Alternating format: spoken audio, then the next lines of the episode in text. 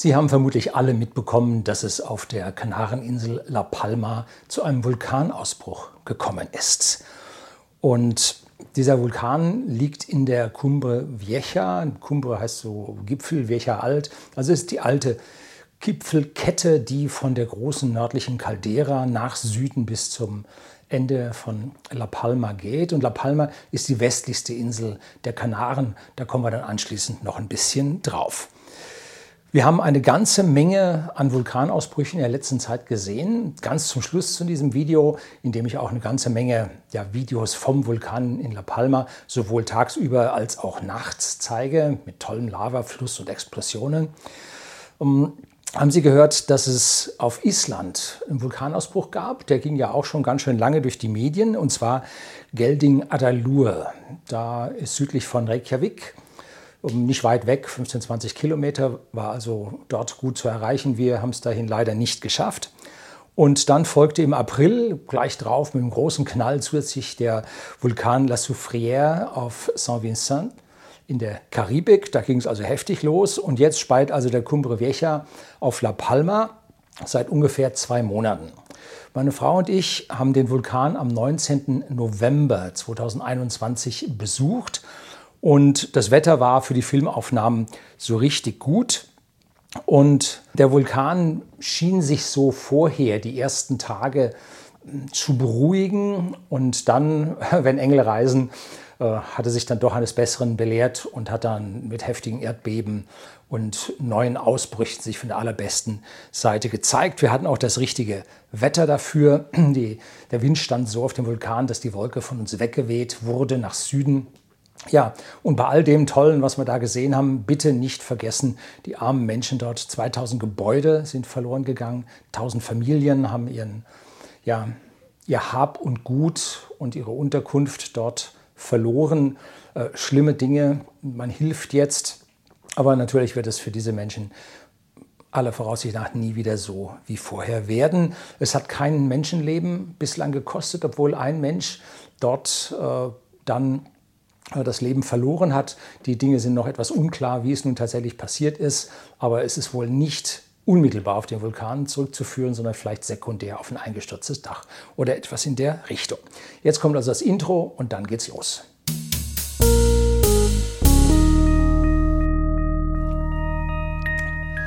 Guten Abend und herzlich willkommen im Unternehmerblog, kurz Unterblog genannt. Begleiten Sie mich auf meinem Lebensweg und lernen Sie die Geheimnisse der Gesellschaft und Wirtschaft kennen, die von Politik und Medien gerne verschwiegen werden. Und heute sitze ich hier auf Teneriffa im Hotelzimmer. Im Hintergrund sehen Sie ein bisschen, Aufnahmesituation ist schwierig, weil ich nicht genügend Licht in mein Gesicht bekomme. Ich wollte mich jetzt aber auch nicht so hinsetzen, dass man keinen Hintergrund sieht. Fand ich nicht so doll, aber über das Laufe des Videos werde ich halt eine ganze Menge Videosequenzen zeigen, die ich dort auf La Palma gedreht habe. Und dann komme ich als Briefmarke irgendwo klein ins Eck und dann sehen Sie eigentlich die schönen Bilder und müssen hier mein dunkles Gesicht gegen den hellen Hintergrund nicht mehr sich so anschauen. Wir sind nach Teneriffa geflogen und haben extra uns Sitze auf der rechten Seite des Flugzeugs besorgt, weil man Teneriffa entgegen des Uhrzeigersinns anfliegt und man dann von der rechten Seite aus einen schönen Blick auf La Palma hat. Da habe ich dann auch nur mit dem Smartphone ein Foto gemacht und da kann man außer einer großen weißen Wolke nicht so viel erkennen. Und diese weiße Wolke ist eine Kondensation von Luftfeuchtigkeit an diesen feinsten Aschenteilchen, die dort vom Vulkan besonders hochgetragen werden. Darum ist die Wolke oben weiß, weil es vor allem Wasserdampf ist. Weiter unten ist die Wolke dann schwarz und dann schwefelgelb. Die haben wir nachher dann auch bekommen. Sehen Sie dann. Später zeige ich Ihnen dann auch noch eine Zeitrafferaufnahme von dieser Wolke über dem Vulkan. Da kann man sehen, wie die aufquillt, mit untergehender Sonne dann wieder schwächer wird. Ist also ein ganzes Spiel da oben drin. Und wenn es so ganz üppig zugeht, kann man da drin auch hin und wieder mal Blitze sehen. Uns war das leider an dieser Stelle dann nicht vergönnt. La Palma haben wir in den vergangenen Jahrzehnten schon zweimal besucht. Ist eine wundervolle Insel zum Wandern. Und man kann in Kiefernwäldern, Lorbeerwäldern, da ist Kanarienvogelgezwitscher drin. Das kann man also wundervolle Spaziergänge und Wanderungen machen. Und das geht rauf richtig hoch bis 2438 Meter. Und dort oben kann man dann, da steht auch noch die nördliche Sternwarte der ESA, die European Northern Observatory, und zwar die eine Hälfte. Die andere Hälfte steht auf Teneriffa. Da habe ich auch schon mal ein Video über die Besichtigung von dieser Sternwarte für Sie hier auf dem Kanal gepostet. Finden Sie in der Playlist Reisen. Ja, während der Vulkan aktiv ist, ist auf La Palma der Flughafen oftmals geschlossen, je nachdem wie der Wind steht und ob der Wind diese Aschewolke in Richtung Flughafen treibt. Und der Flughafen ist auf der Ostseite, ungefähr in der Mitte der Insel. Und wenn es also von Norden weht, dann geht die Asche nach Süden. Wenn es von Süden weht, geht es nach Norden. Aber wenn der Wind von Westen kommt, dann treibt es halt über die Berge. Und dann gibt es eine ganz feine Schicht auf dem Flughafen. Dann können die Flugzeuge nicht mehr richtig landen. Dann müssen die Kehrmaschinen kommen. Und kurz bevor man den Flughafen also geschlossen hat, als es klar war, dass es wieder losgeht mit der Asche, hat man also die 20 Flüge am Tag dort gecancelt und hat also alle Maschinen dann auch noch ausgeflogen auf andere Flugplätze auf den Kanarischen Inseln. Und da ist jetzt zappenduster.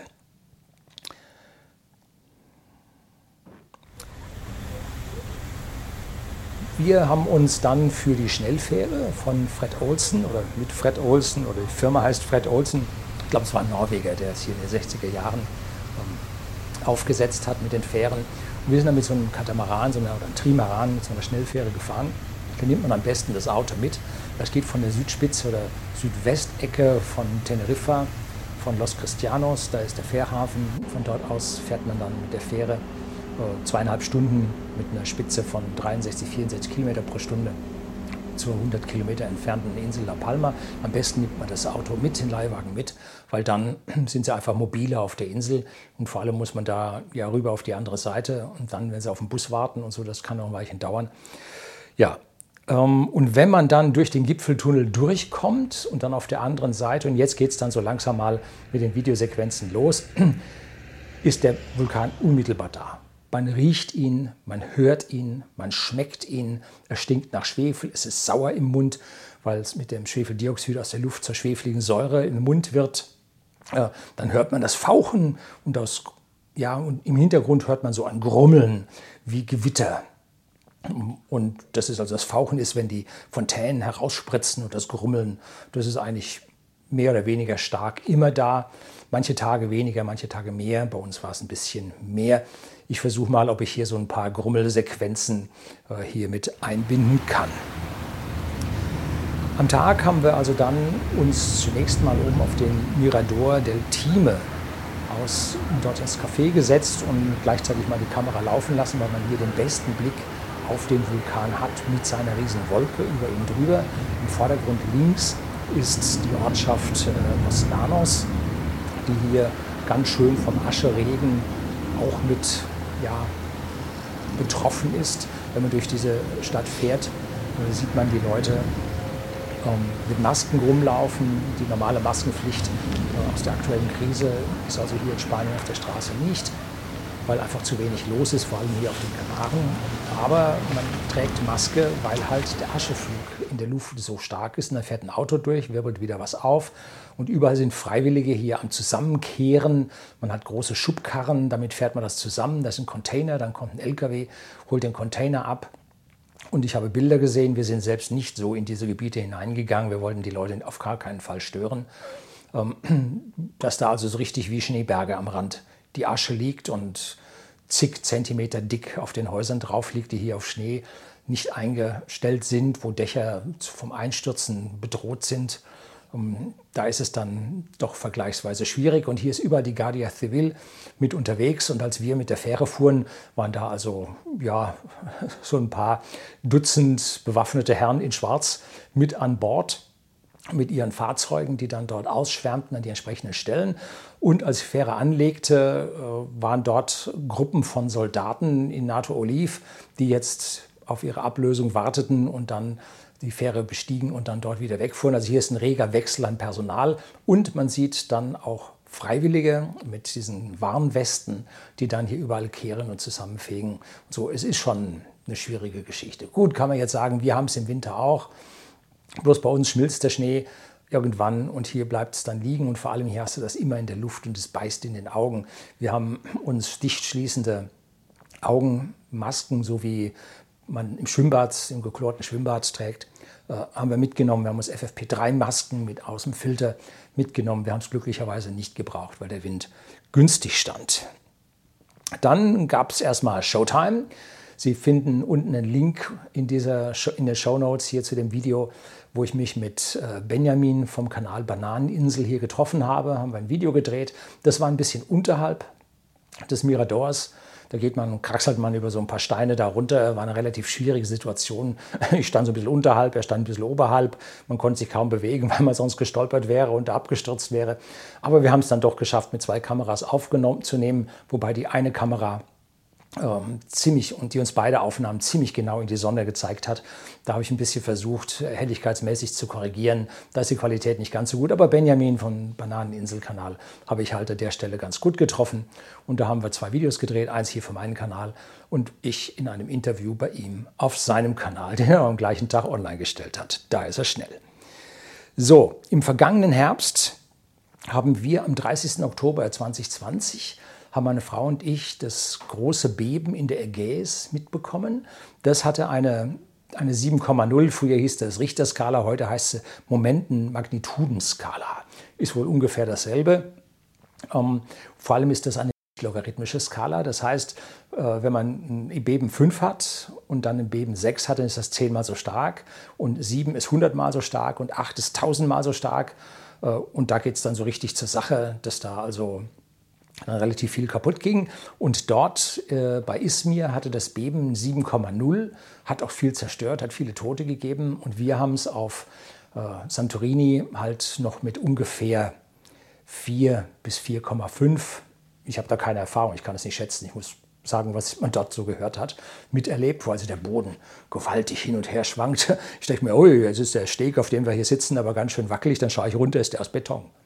Und auf einmal gibt es Steinfall von den Berghängen runter und dann merkt man Erdbeben, überall Aufschreie und dann dauert das 25 Sekunden. Das ging so richtig zur Sache. Da konnte man dann schon ein bisschen Angst bekommen. Ja, durchaus möglich. So, dann waren wir also am Nachmittag im Hotel in La Palma und südlich von Los Llanos, nicht weit vom Mirador del Time entfernt, unterhalb davon, mitten zwischen den Bananenfeldern, in einem alten Museumshotel. Also der hat zusammengetragen, so ein Sammler, uralte Sachen, war toll. Und da spürten wir zwischen 16.15 Uhr und 16.30 Uhr, bevor wir uns dann fertig machten, um dann den Sonnenuntergang und dann die Nachtaufnahmen zu machen, spürten wir ein längeres Erdbeben, was in mehreren Stößen kam.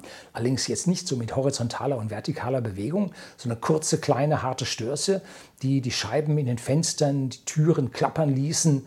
Und das war also schon beeindruckend und vor allem die Dauer, über die das passierte. Also der rumorte da ganz schön. Angeblich soll es 5,0 gehabt haben, allerdings nicht, wo wir waren, sondern mehr räumlich begrenzt. Und diese Erdbeben finden also etwas südlich, so 15, 20 Kilometer südlich vom Vulkan und unserem Hotel statt. Da kommen wir nachher dann nochmal ein bisschen drauf.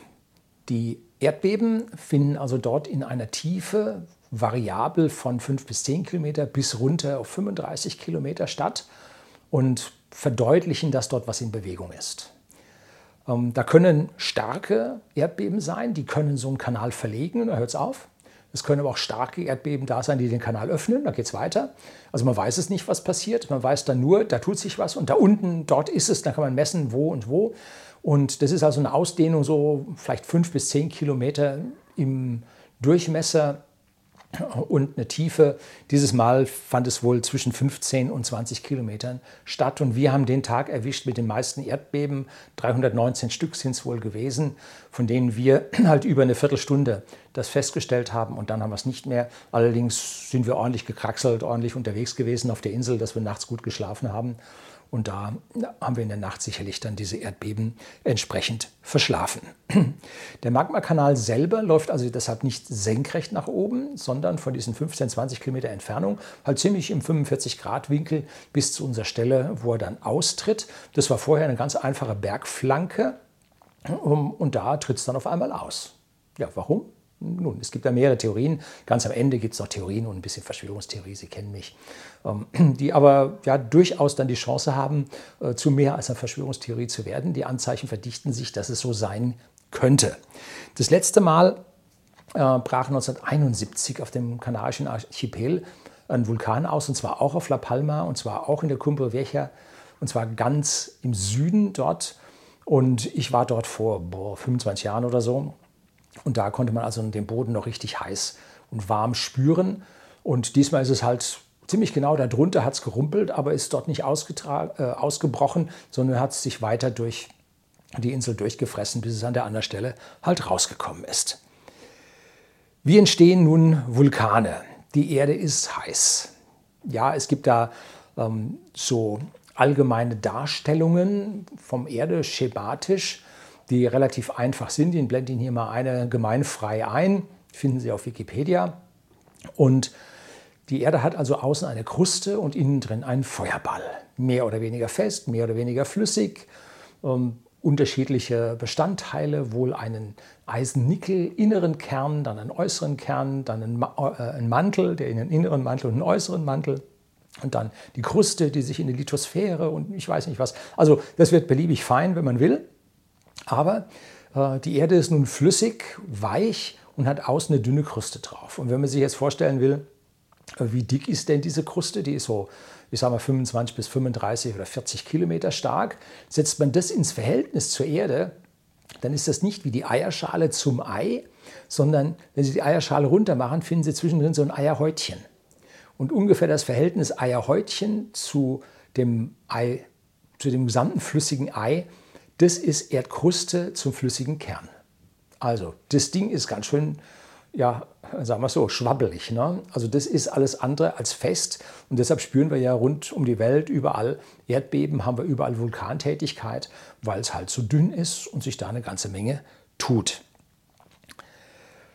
Ich habe mal ein bisschen was darüber erzählt, und zwar beim Video über den Polshift. Es sieht so aus, als ob wir wieder in eine Region kommen, wo sich Nord- und Südpol gegeneinander austauschen werden. Dann wird es eine Phase geben, wo wir mehrere Pole auf der Erde haben, Nord- und Südpol. Das hat jetzt also nichts mit der Drehachse zu tun, sondern es hat jetzt mit dem Magnetfeld was zu tun. Und da scheint sich jetzt im Südatlantik die südatlantische Anomalie zu bilden. Vielleicht kommt da ein neuer Pol raus, da wird also das Magnetfeld schwächer, so wie über die letzten Jahrzehnte das Erdmagnetfeld tatsächlich um 25% bereits abgenommen hat. Und da habe ich dann auch schon ein bisschen was über Vulkane und ja, das Auslösen von Vulkanen durch kosmische Strahlung und so weiter erklärt. Die Japaner haben da bahnbrechende Untersuchung gemacht, und Ben Davidson, kommen wir später auch noch auf den Herrn, der hat dann noch ein bisschen weiter geforscht. Ich bin kein Geologe, falls jetzt welche zusehen oder auch Geologiestudenten, die schon ein Stückchen weiter sind, dann schreiben Sie bitte unten in die Kommentare rein, wenn ich hier was falsch sage. Ich möchte ja nicht, dass Sie hier dumm sterben, sondern möglichst das Beste zu Ihnen rüberbringen. Und mein Wissen stammt jetzt nicht so von ungefähr, sondern ich habe eine Vulkanreise mit einem Vulkanologen, Geologen von der Universität Würzburg gemacht, jetzt auch schon wieder 12, 13 Jahre her, 15 Jahre her. Und zwar durch die durch das, wie heißt das, Äolische Meer oder so ähnlich? Oder Tyrrhenische Meer, irgendwie so da. Jedenfalls sind es die Äolischen Inseln. Und da haben wir angefangen am Vesuv, auf den sind wir hochgestiegen. Wir haben eigentlich alle bestiegen, bis auf einen. Dann sind wir mit der Fähre zu Lipari, zu Stromboli gefahren, haben den Stromboli bestiegen, bis oberhalb von dem Lavasee. Und der Stromboli ist ja der Leuchtturm der Antike. Seit 3000 Jahren spuckt der regelmäßig oben Feuer raus, dass also die Schiffe auf dem Meer, ja früher waren die Städte nicht beleuchtet, es gab keine Leuchttürme, ne? Bis auf den vielleicht von Alexandria. Und da war also praktisch Stromboli auf große Entfernung zu sehen. Und der spuckt also heute noch. Und ja, auch 2019 gab es eine Riesenexplosion mit einem Toten, der da unterwegs nach oben war, so wie wir da unterwegs waren. Und letztlich ist er auch wieder ausgebrochen, kam wieder was über die Ascheflanke im Norden runter. Also da haben wir wunderschön den kochenden Lavasee gesehen. Und dann sind wir weiter gefahren nach Vulcano oder erst Lipari und Vulcano, daher haben alle Vulkane ihren Namen, da sind die Fumarolen aktiv und aktuell, ja, seit einem Jahr ungefähr oder einem halben Jahr spuckt er nicht, ist Vulcano wieder aktiv, die Fumarolen sind stärker, die Wanderung, die man so schön da drum rummachen kann, ist jetzt gesperrt, geht leider nicht mehr rauf. Lipari haben wir zwar besichtigt, sind aber nicht aufgestiegen, weil da das Schöne die großen Bimsfelder und die Obsidianströme sind. Die haben uns dort angeschaut und dann zum Schluss sind wir noch auf den Ätna gestiegen, beziehungsweise das ist jetzt ein bisschen übertrieben. Wir sind dort ein gutes Stück mit diesem Expeditionsfahrzeugen hochgefahren, sind dann aufgestiegen bis zu einem Nebenkrater, der auch aktiv war, der auch gespuckt hat, allerdings untertags, dass man es nur ganz sanft hat glühen sehen. Und da sind wir über einen 5 Wochen alten Lavastrom drüber gelaufen. Es war kalt, 5 Grad, 3 Grad, es ist ziemlich hoch da oben. Und wenn man sich dann hinhockte und hinsetzte, um was zu essen, dann kam es von unten schön warm. Das war so angenehm, aber es war so hart mit Führer, dass man da natürlich nicht eingebrochen ist. Und dann, was haben wir noch? Den Merapi dürfen wir nicht vergessen. Da auf Java, den Vulkan, den sind wir nicht oben bestiegen. Da ist der ziemlich inaktiv, sondern wir sind an der Seite zu den aktiven Feldern gegangen, wo sie da Eier in den Spalten heiß machen. Und Lanzarote, da kann man ja auch, das sind noch die alten Überreste des heißen Vulkans, wo sie da so Reisig reinwerfen, dass es dann da Feuer fängt und so. Das haben wir uns auch mal angeschaut, ist auch schon 20 Jahre her. Doch zurück zu den Inhomogenitäten innerhalb der Erdkruste oder unterhalb im Erdmantel, von wo aus es jetzt einen Einfluss auf die Erdkruste gibt. Sie sind wohl auch an der Entstehung der sogenannten Hotspots mit beteiligt. Die Inhomogenitäten werden manchmal auch die Hotspots direkt genannt. Und hier dringt heißes und flüssiges Magma. Magma ist es, wenn es unter der Erdoberfläche ist. Lava heißt es, wenn es überhalb der Erdoberfläche ist. Und da dringt nur das Magma von unten in die Erdkruste ein, löst auf, holt sich, macht sich Kanäle, dringt nach oben, sucht einen Ausgang und da, wo die Kruste am durchlässigsten ist, da geht es dann hoch nach oben und wenn der Druck groß genug ist, dann gibt es richtig Fontänen und wir haben am Abend so, ich sag mal 150 Meter, man hat auch 200 Meter gehört, erschien mir jetzt ein bisschen viel, aber sicherlich mehr als 100 Meter, vielleicht auch 150 Meter Fontänen gesehen, die da mit hohem Druck rauskamen, dann hört man es auch fauchen. Dieser Hotspot, der wandert unter den Kanarischen Inseln vom Osten nach Westen raus aufs Meer und hat die vulkanischen Inseln der Kanaren erzeugt und die größte davon ist halt Teneriffa.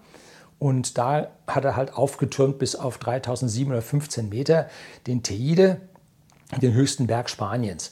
1909 ist bei Chiniero das letzte Mal dort was aufgegangen und ausgelaufen und dann vorher 1798 am Pico Bianco in der Nähe, nördlich des Teide, ist dort ausgebrochen, haben die Spanier dann aufgeschrieben und 50 vor Christus ist also der älteste überlieferte Ausbruch vom Teide überliefert worden. In den letzten Jahren haben wir hier auf Teneriffa immer öfter davon gehört, dass man einen deutlichen Tremor hört, da klopft was im Boden, da sind also regelmäßige Geräusche.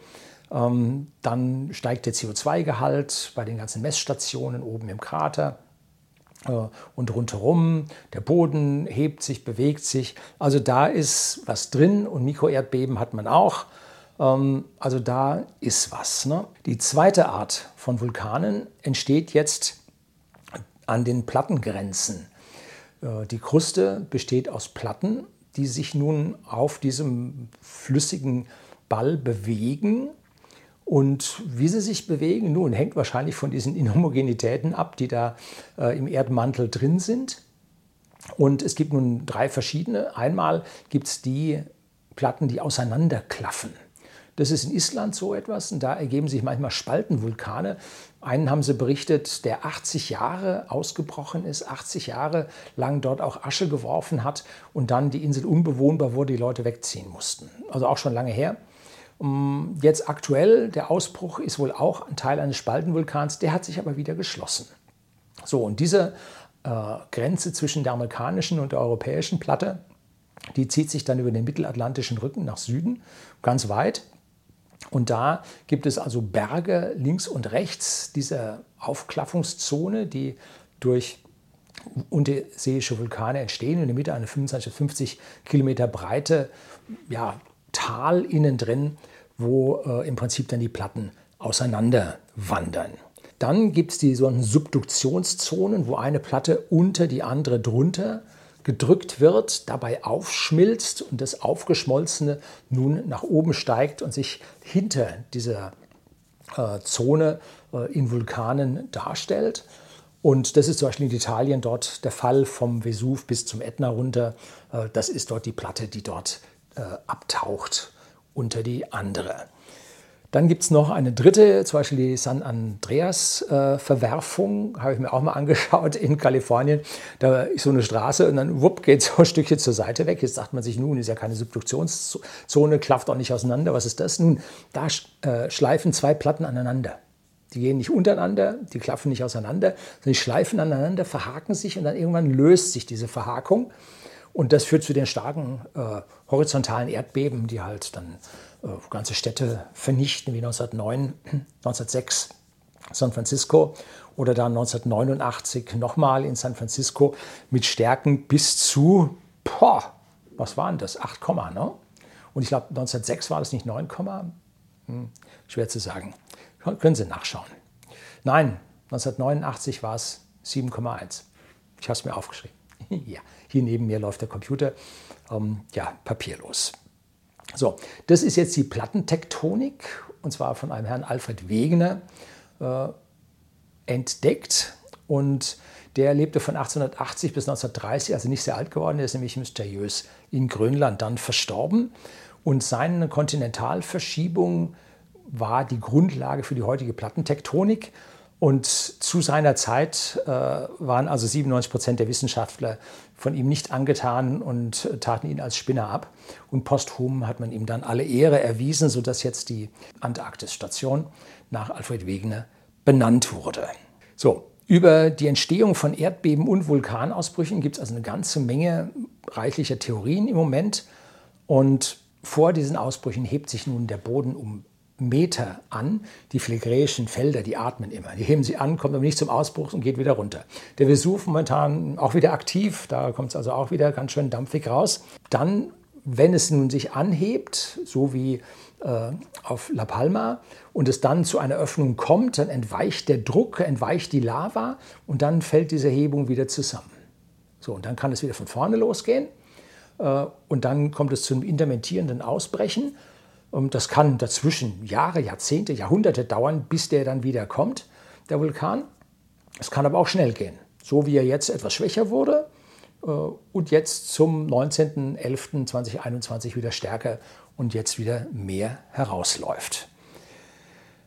Die Erdbeben, wie gesagt, bis 5,1 oder so hat man dort gemessen in der Tiefe, zeigen an, dass sich da was tut. Und wie gesagt, starke Erdbeben können sein, dass die Kanäle aufmachen und jetzt richtig viel kommt, oder aber sie fallen zu und es kommt nichts mehr. Also in welche Richtung es geht, kann man da noch nicht sagen. Jetzt gibt es einige weitere noch nicht abgeschlossene Theorien, die in der Diskussion sind. Es gibt schon zahlreiche Veröffentlichungen von einigen von mehreren Wissenschaftlern, die hier Zusammenhänge finden. Am Anfang habe ich Ihnen schon gesagt, von meinem Video über den Polshift, wie die Japaner herausgefunden haben, dass dort im Prinzip kosmische Strahlen auf silikatreiche Magma einen Einfluss haben und die zur Eruption führen. Und die Myonen, die da aus dem Weltraum kommen. Damit hat man dann schon die Pyramiden geröntgt, indem man einfach dahinter Detektoren gestellt hat und die Sonne hat machen lassen. Hat man dann sogar eine verborgene Kammer gefunden. Und dann macht man dasselbe jetzt in Japan an Vulkanen und kann dort jetzt also auch schon Zusammenhänge finden. Das ist eine. Dann gibt es eine Webseite suspiciousobservers.org, wobei Observers das große O als eine Null geschrieben werden muss. Da kommen Sie dann dahin, kriegen Sie unten auch natürlich einen Link zu den ganzen Artikeln jetzt mit dazu. Und dort haben wir es also mit einer Webseite zu tun, die sich über den Kosmos und die Wechselwirkung mit der Erde kümmert und dort Untersuchungen macht, wie sich statistisch hier Übereinstimmungen ergeben. Und da gibt es dann noch eine spezielle Seite, quakewatch.net, und dort findet man also dann Zusammenhänge zwischen Sonnenphasen, Sonnenmagnetfeldern und den Erdbeben, die bei uns ausgelöst werden. Und da gibt es eine Arbeit, die gebe ich Ihnen den Link natürlich auch unten, aus 2016, Relationship between M8 Plus, also das sind Magnitude 8 und größer, Earthquake Occurrences and the Solar Polar Magnetic Fields. Also wie diese starken Erdbeben in der Erde ausgelöst werden im Zusammenhang mit den solaren Magnetfeldern der Sonne. Und da findet sich also eine sehr, sehr scharfe Übereinstimmung, dass die Magnetfelder der Sonne auf die Erdbeben einen Einfluss haben. Und momentan in dem aktuellen 25. Sonnenzyklus, den wir drin sind, da ist jetzt eigentlich an der Zeit, dass es wieder losgeht. Nun gut. Es gibt auch eine Korrelation zwischen Erdbeben und Vulkanausbrüchen. Klar, da schieben die Platten aneinander. Wir kriegen es mit bei den Erdbeben und den Vulkanausbrüchen jetzt hier auf La Palma. Also da ist eine Korrelation da, und man hat in der Vergangenheit Untersuchungen gemacht über historische Daten, die wir von den stärksten Vulkanausbrüchen in der Historie hatten mit Krakatau und hat das über die solaren Minima drüber gelegt, und siehe da, zu ungefähr 2/3, ich glaube sogar ein bisschen mehr, gibt es eine Übereinstimmung zwischen den starken Vulkanausbrüchen und den solaren Minima. Und wir kommen halt momentan in ein größeres, modernes solares Minimum. Komme ich gleich nochmal drauf zu sprechen. Dann gibt es noch einen weiteren Zusammenhang, der wird auf spaceweathernews.com gegeben. Und zwar haben wir auf der Sonne koronale Massenauswürfe, die dann geballt uns treffen. Da habe ich ein bisschen was über den kommenden vielleicht Blackout schon erzählt, auch das Video kriegen Sie unten in der Beschreibung. Wird ein bisschen lang diesmal die Beschreibung. Und diese koronalen Massenauswürfe komprimieren die Atmosphäre, haben einen richtigen Impact. Das sind Giganewton, die da reinschlagen auf die Erde, wahrscheinlich hunderte Giganewton, die da reinschlagen. Und das komprimiert die Atmosphäre, und die drückt nun großflächig auf die Erde und führt jetzt nicht nur vom Druck von unten, von der Magma, sondern auch der drückt oben auf die Kruste. Und wenn es jetzt schon ein bisschen weich ist, dann bricht der Vulkan aus, dann treibt er raus. Und wir hatten jetzt ja in der Vergangenheit einige koronale Massenauswürfe in Richtung Erde, die uns auch getroffen haben. Haben wir also auch Klasse M solare Stürme messen können. Und unsere solaren Observer, die auf den Lagrange-Punkten 2 und 3 zur Sonne stehen, konnte man das sehr schön messen, in welche Richtung sie sich bewegen und ob sie uns dann treffen, und haben uns auch getroffen. Wir sehen ja momentan auch eine riesige Aktivität an Polarlicht, an Aurora, weil halt dort dann die geladenen Teilchen von der Sonne dann dort in die Erde ins Magnetfeld eintreten. Ja, da gibt es von der Professorin Zarkova, die sich um die Magnetfelder in der Sonne kümmert, gibt es eine Untersuchung, die am 2. September 2020 veröffentlicht wurde. Auf watchers.news können Sie also das auch dort verfolgen. Und sie geht von einem modernen Grand Solar Minimum aus, das von 2020 bis 2053 andauern wird und uns dann an dieser Stelle ein bisschen mehr Probleme verursachen wird. Aktuell stehen also diese Studien der Kopplung von Sonne, Sonnenmagnetfeld, koronalen Massenauswürfen mit Erdbeben, mit Vulkanausbrüchen noch auf breite Ablehnung durch die Wissenschaft. Aber es werden mehr und mehr, und wir werden dann in den nächsten Jahrzehnten sehen, ob sich diese Theorien dann durchsetzen werden oder ob es dann doch nur eine Theorie war, die dann durch Irrung widerlegt wird. Trial and Error gilt für die Wissenschaft. Wir irren uns voran, aber wir müssen uns irren dürfen. Wir müssen verschiedene Theorien zur Diskussion stellen, damit wir an der Stelle dann tatsächlich auch weiterkommen. Auf der einen Seite bringen diese Vulkanausbrüche ganz, ganz tolle Bilder. Auf der anderen Seite bitte nicht vergessen, die Leute, die es da erwischt hat. Katastrophe für die. 2000 Gebäude weg, über 1000 Familien haben ihr Hab und Gut und vor allem ihr Dach über dem Kopf verloren. Hilfe ist groß vom Festland, von der EU, lokal von den Inseln. Und man denkt jetzt darüber nach, eine neue Stadt zu bauen, wo die Leute dann im Prinzip ihre neuen Häuser dann da drin bekommen können. Und je stärker die Welt bevölkert ist, wir gehen ja auf ein Maximum der Bevölkerung zu, etwa schätzt die UN mit ihrem mittleren Modell um 2050 von 9,8 Milliarden, bevor es dann wieder weniger wird. Wir werden also in dieser Zeit mit wachsender Bevölkerung mehr und mehr von Vulkanen dann auch Schäden sehen. Das ist keine einfache Sache. Also da müssen wir uns darauf einstellen.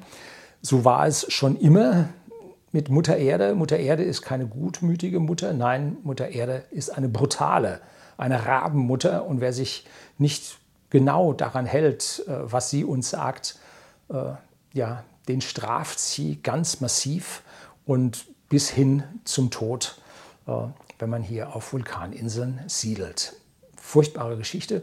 Ist eine Frage der Statistik, ob es dann einen erwischt oder nicht. So, ich hoffe, Sie haben die ganzen Bilder, die jetzt hier zwischendrin gezeigt wurden, zum Teil im Zeitraffer, da gebe ich Ihnen das auch gleich unten als Text an, dass Sie sehen, Faktor wie viel das ist. Und die tollen Nachtaufnahmen, ganz zum Schluss haben Sie noch Nachtaufnahmen gesehen, wo wir ganz dicht an den Vulkan noch ranfahren konnten, da wo am Anfang bei Helligkeit die ersten Bilder von diesem fauchenden Vulkan zu sehen waren und dann der Lavastrom, der dort herunterfließt. Die sind aus der Hand gemacht, die sind also nicht so stabil wie die, die ich mit dem Stativ in der Nacht gemacht habe. So, das soll es für heute gewesen sein. Herzlichen Dank fürs Zuschauen.